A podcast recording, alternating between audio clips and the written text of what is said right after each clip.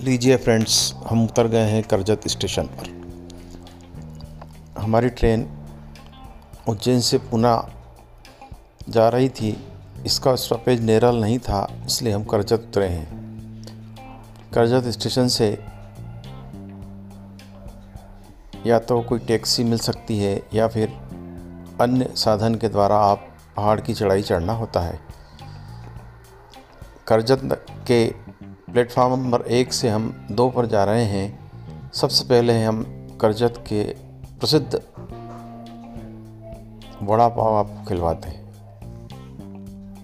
Platform number दो पर ये जो भीड़ देख रहे हैं, ये यहाँ के लोकल लोग हैं जो वड़ा पाव खाने आए हैं। हम भी यहाँ रुककर इसके जायके का आनंद लेते हैं।